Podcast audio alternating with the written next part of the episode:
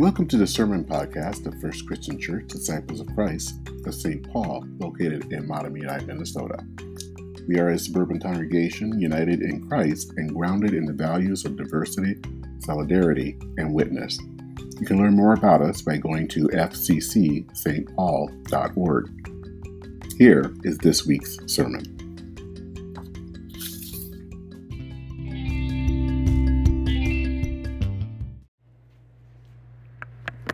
Text this morning comes from the Gospel of Luke, chapter 10, verses 25 through 37. An expert in the law stood up to test Jesus. Teacher, he said, What must I do to inherit eternal life? He said to him, What is written in the law? What do you read there? He answered, You shall love the Lord your God with all your heart, and with all your soul, and with all your strength, and with all your mind and your neighbor as yourself. And he said to them, said to him, You have given the right answer. Do this, and you will live. But wanting to vindicate himself, he asked Jesus, And who is my neighbor? Jesus replied, A man was going down from Jerusalem to Jericho and fell into the hands of robbers who stripped him, beat him, and took, took off, leaving him half dead. Now, by chance, a priest was going down that road, and when he saw him, he passed by on the other side. So, likewise, a Levite, when he came to the place and saw him, passed by on the other side. But a Samaritan, while traveling, came upon him. And when he saw him, he was moved with compassion. He went to him and bandaged his wounds, treating them with oil and wine. Then he put him on his own animal, brought him to an inn, and took care of him. The next day he took out two denarii, gave them to the innkeeper, and said, Take care of him, and when I come back, I will repay you whatever more you spend. Which of these three do you think was a neighbor to the man who fell into the hand of robbers? He said, The one who showed him mercy.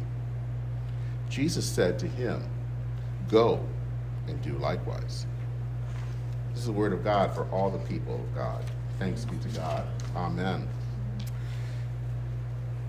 I'm a big fan of a lot of um, science fiction, as many of you know.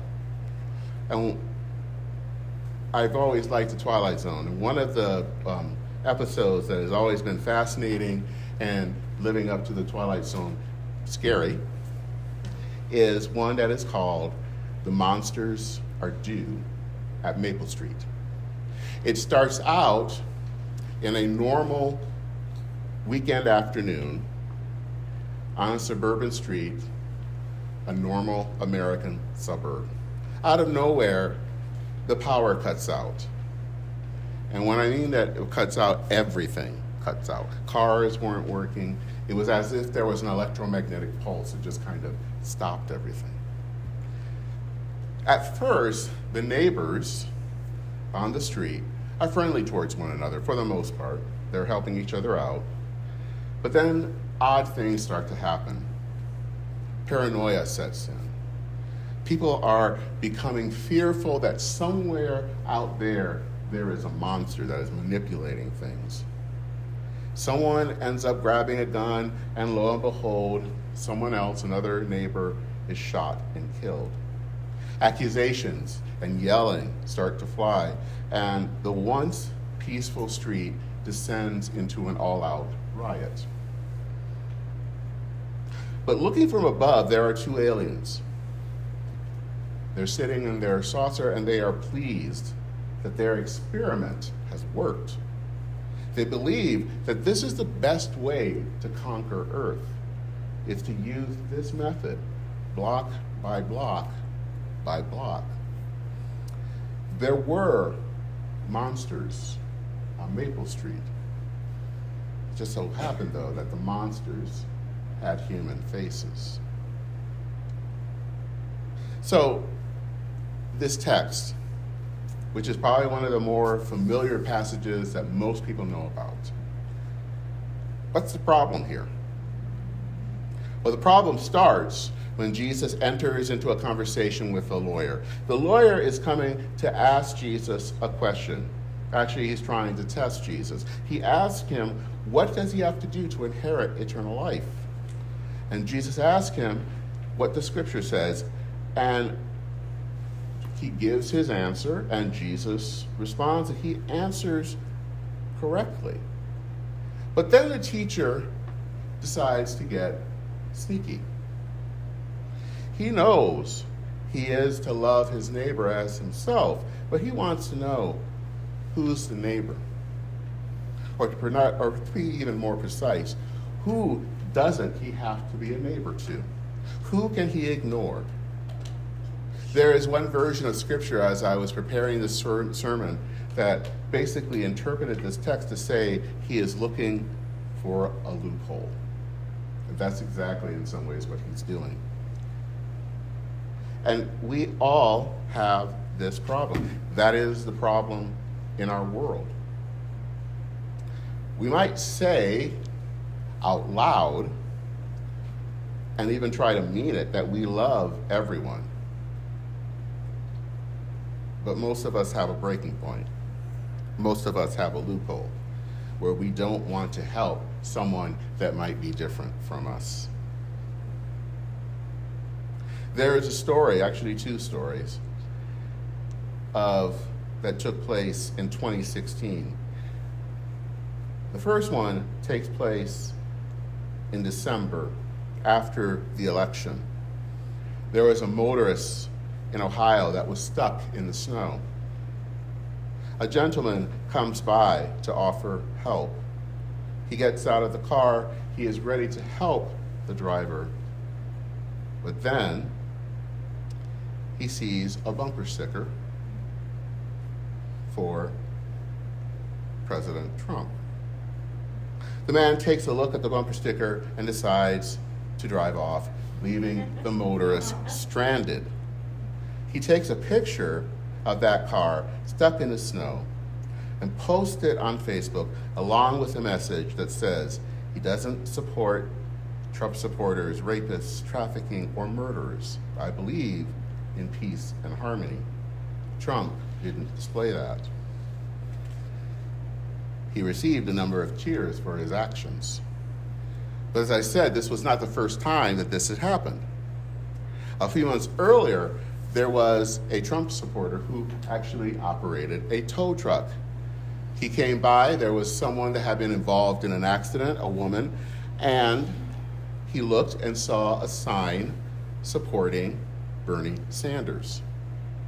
The tow truck driver said, decided he was not going to help the person and drove off.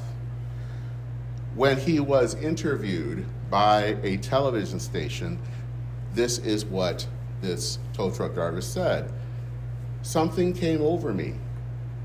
I think the Lord came to me. and he said, Just get in the truck and leave.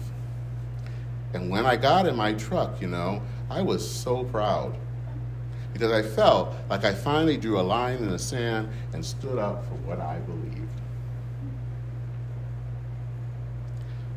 We are looking for loopholes. America is a place today where we don't really like each other. It has become cliche to talk about how divided we are, especially politically.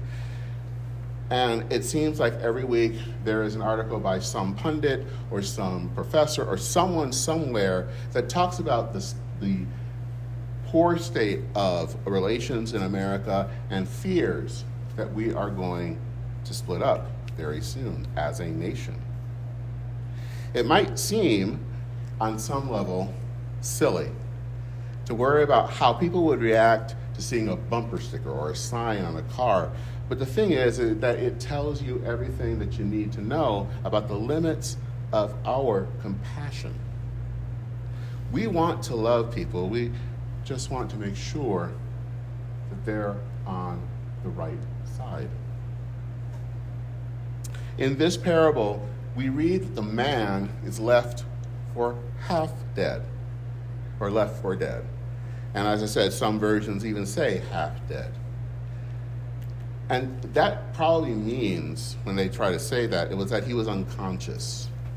So, what that meant, especially to that first person who passes by, the priest, is that this person couldn't speak.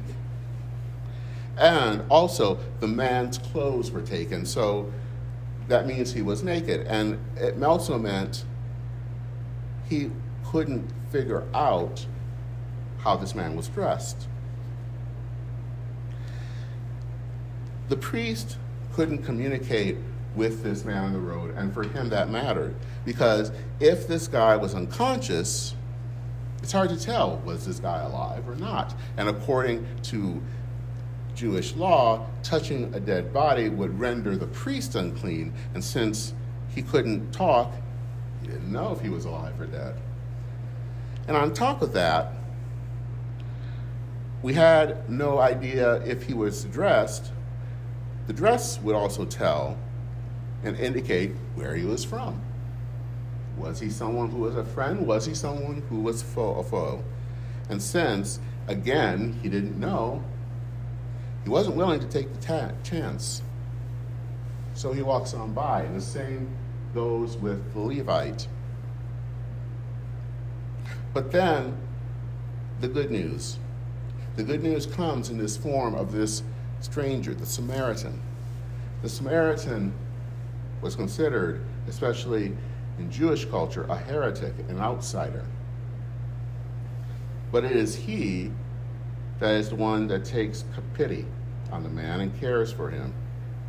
And he does that at great risk because caring for the man means that he is responsible. And if that man on the road dies, and let's say the victim happened to be of a Jewish or even another group, they could come after the Samaritan, blaming him for the man's death. Now, normally when we talk about this, we think about the Samaritan and we think, well, we have to be like the Samaritan. There is some truth to that. But here's a twist. Some of the earliest understandings of this parable say that the Samaritan represented Jesus because it was Jesus that comes to the side of the road. He doesn't know who this man is and takes a risk, mirroring Jesus who comes to us to risk to care for us. Jesus cares for the man even at the risk of his life, which is exactly what happens as Jesus lives among us. He dies on a cross. Jesus then, when he ends this story, turns the question around. He doesn't ask, Who is my neighbor? He tells the man who was a neighbor. There are monsters on Maple Streets in our world. Problem is that the monsters are us. We are the ones. We are the ones who want to limit compassion. We are the ones who want to find out who we can be neighborly to and who we can't. The question this morning for us is will we ignore the monsters that tempt us, that keep us apart from helping the neighbor, no matter who that neighbor is? Will we stop wondering who is who we can be a neighbor to and start asking in the mold of Jesus Christ, how can we be a neighbor? Thanks be to God. Amen.